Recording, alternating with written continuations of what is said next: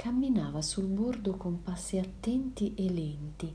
C'era una distanza enorme fra lei e il fondo di quel dirupo, ma le sue intenzioni l'avrebbero accorciata rapidamente se non fosse stato per quell'eco che all'improvviso risalì lungo la parete della roccia. Ehi, ehi, ehi, stai attenta, attenta, attenta.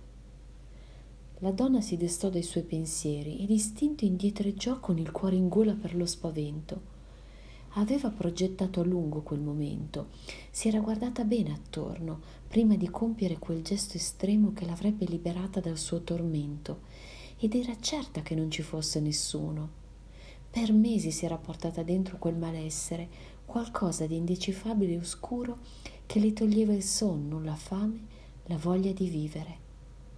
Chi ha parlato? C'è qualcuno laggiù? gridò nel vuoto. Qualcuno, uno, giù, giù, rispose il suo eco. Ella avvertì un brivido e si accasciò con le mani per terra. Cosa sto facendo? Sono una codarda, non riesco mai ad andare fino in fondo, nemmeno a farla finita. Sono così stanca, non ce la faccio più. Sto male. Dio, per favore, aiutami tu. Cosa devo fare? Tenta, tenta, tenta, disse l'eco. Lo so, la depressione è una malattia terribile. Ti trasforma velocemente in qualcosa che non sei e ti senti schiacciato dentro un vicolo cieco, ma la via di uscita c'è e non è quella che pensi tu.